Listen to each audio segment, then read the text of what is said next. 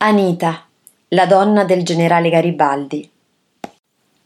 Anita è il nome affettuoso che le dà il suo amato Giuseppe Garibaldi.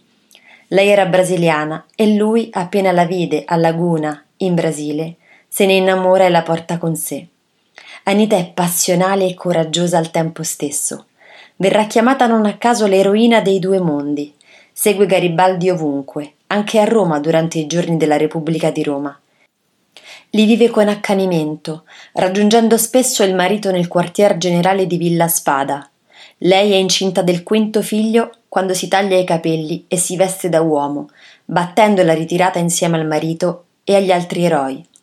Purtroppo nel viaggio si ammala gravemente e in prossimità di Venezia muore.